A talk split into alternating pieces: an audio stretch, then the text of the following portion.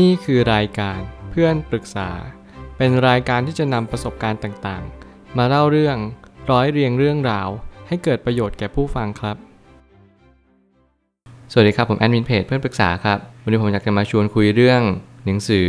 Prepare What Kids Need for Fulfilled Life ของ Diane c h a w e n e r แน่นอนว่าหนังสือเล่มนี้เป็นหนังสือที่ได้รับความนิยมจากคนดังคนหนึ่งที่ชื่อว่าบิลเกต ซึ่งผมเชื่อว่าหนังสือเล่มนี้ก็เป็นหนังสือที่ดีเล่มหนึ่ง ที่ทำให้เราเรียนรู้ว่าเราควรจะเตรียมตัวอะไรให้กับเด็กๆ หรือลูกๆของเรา ไม่ว่าเด็กรุ่นใหม่จะเกิดขึ้นมา หรือตัวเราเองก็ตาม สิ่งที่เราควรจะเตรียมตัวมากที่สุด ในการที่เราจะเติบใหญ่เนี่ยมันคืออะไรกันแน่ จริงๆ หลายคนที่เคยเรียนโรงเรียนแบบสถาบันทั่วไป คุณก็จะรู้ว่า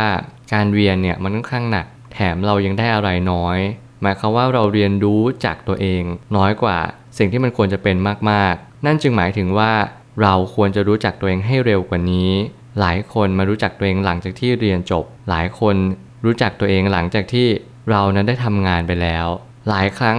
การรู้จักตัวเองเนี่ยมันช้าเกินไปหรือเปล่า ซึ่งหนังสือเล่มนี้ผมก็เชื่อว่าจะสามารถตอบโจทย์ ให้กับคนที่ต้องการเรียนรู้บางสิ่ง ก่อนที่คุณจะเรียนจบสถาบันทั่วไป หรือที่เรียกว่าอุดมศึกษาเนี่ยเป็นการที่เราเตรียมตัว กันอย่างแท้จริง ผมเลยตั้งคำถามขึ้นมาว่า เมื่อการเรียนรู้ที่แท้จริงคือ การเริ่มต้นเรียนรู้จากภายใน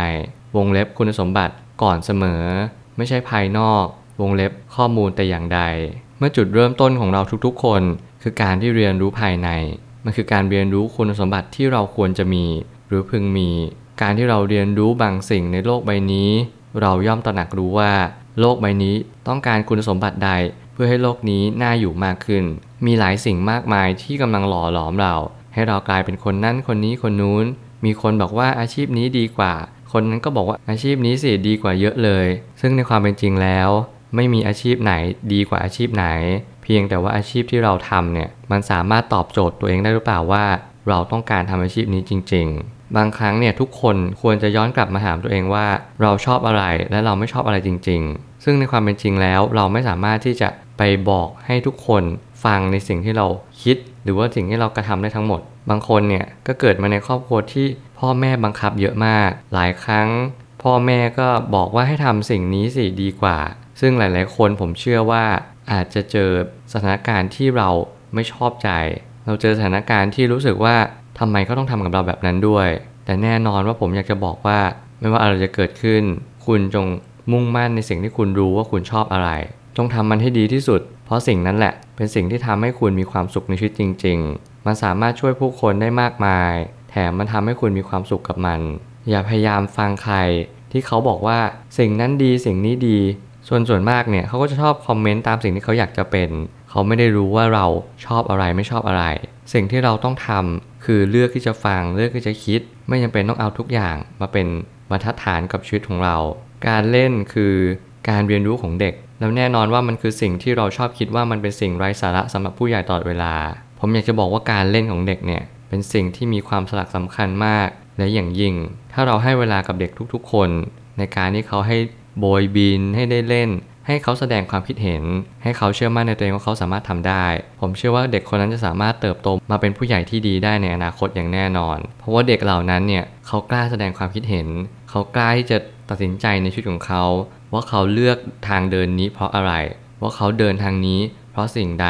เมื่อไหร่ก็ตามที่เราให้โอกาสเด็กทุกๆ คนเนี่ยเท่าๆกัน ให้เขาได้ลองเลือกดูทำไมคุณชอบแบบนี้ล่ะ เราถามเด็กหลายๆ คนได้ แต่หลายๆ คนก็ไม่จำเป็นต้องเลือกตามเพื่อน ว่า โอเค อาชีพนี้ดีกว่า อาชีพนี้ไม่ดี เราไม่จำเป็นต้องทำแบบนั้น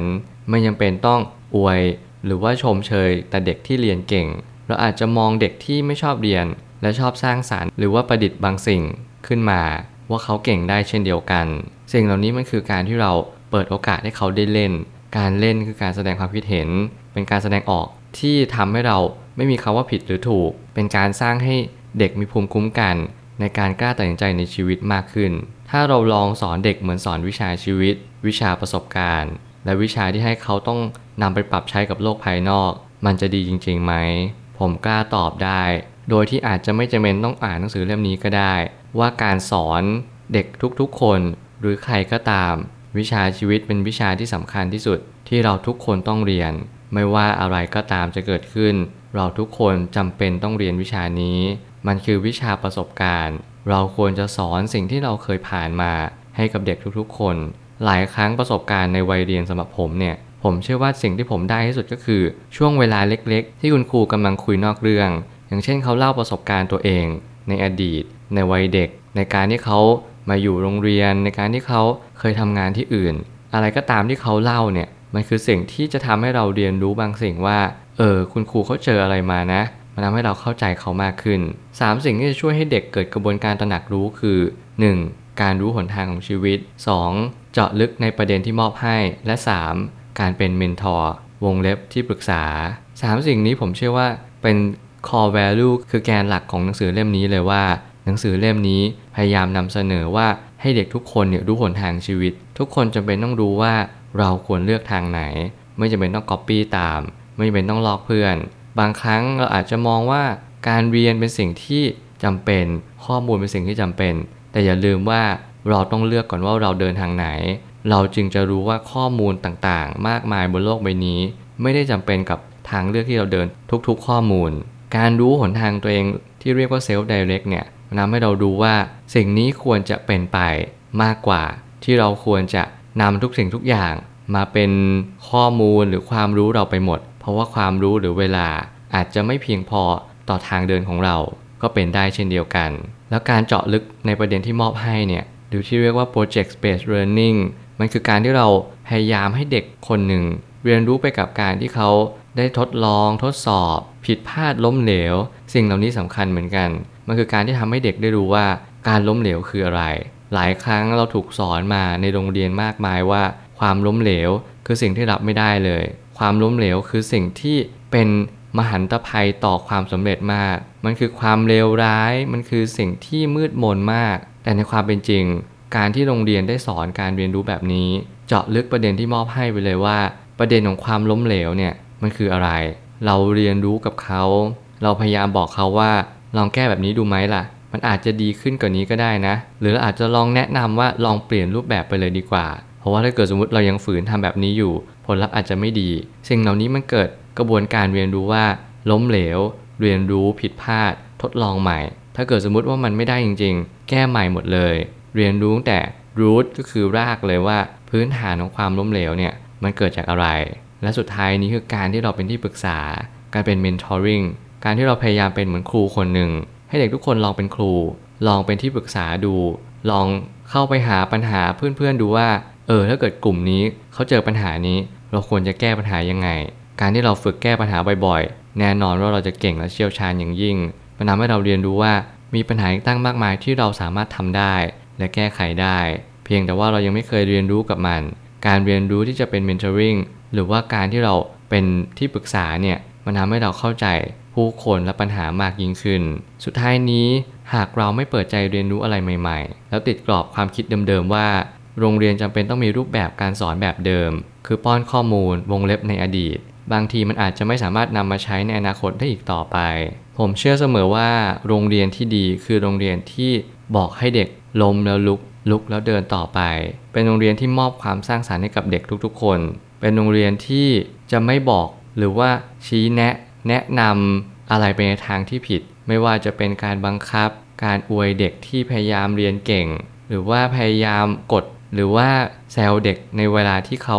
ล้มเหลว หรือว่าเขาสอบไม่ผ่าน สิ่งเหล่านี้มันคือการปิดกั้นความรู้สึกของเด็กทุกๆ คน แต่แน่นอนว่าผมอยากให้ทุกอย่างมันเป็นธรรมชาติคำว่าธรรมชาติเนี่ยสำคัญมากๆ คือการที่เราแสดงความรู้สึกอย่างตรงไปตรงมา คุณครูก็ควรจะแสดงความรู้สึกอย่างตรงไปตรงมา ไม่จำเป็นต้องเก็บความรู้สึกทั้งหมด แล้วก็ไม่จำเป็นต้องแสดงความรู้สึกทั้งหมด บางครั้งเนี่ยมันคือความพอดีมันคือการที่ทำให้เด็กคนหนึ่งได้รับรู้หรือเรียนรู้อะไรบางสิ่ง ที่ทำให้เรา เกิดกระบวนการตระหนักรู้อะไรบางอย่างมากขึ้น แล้วโรงเรียนที่เป็นอุดมคติสำหรับทุกๆ คนก็คือโรงเรียนที่สนุก การที่ไปโรงเรียนอย่างมีรอยยิ้มกลับมา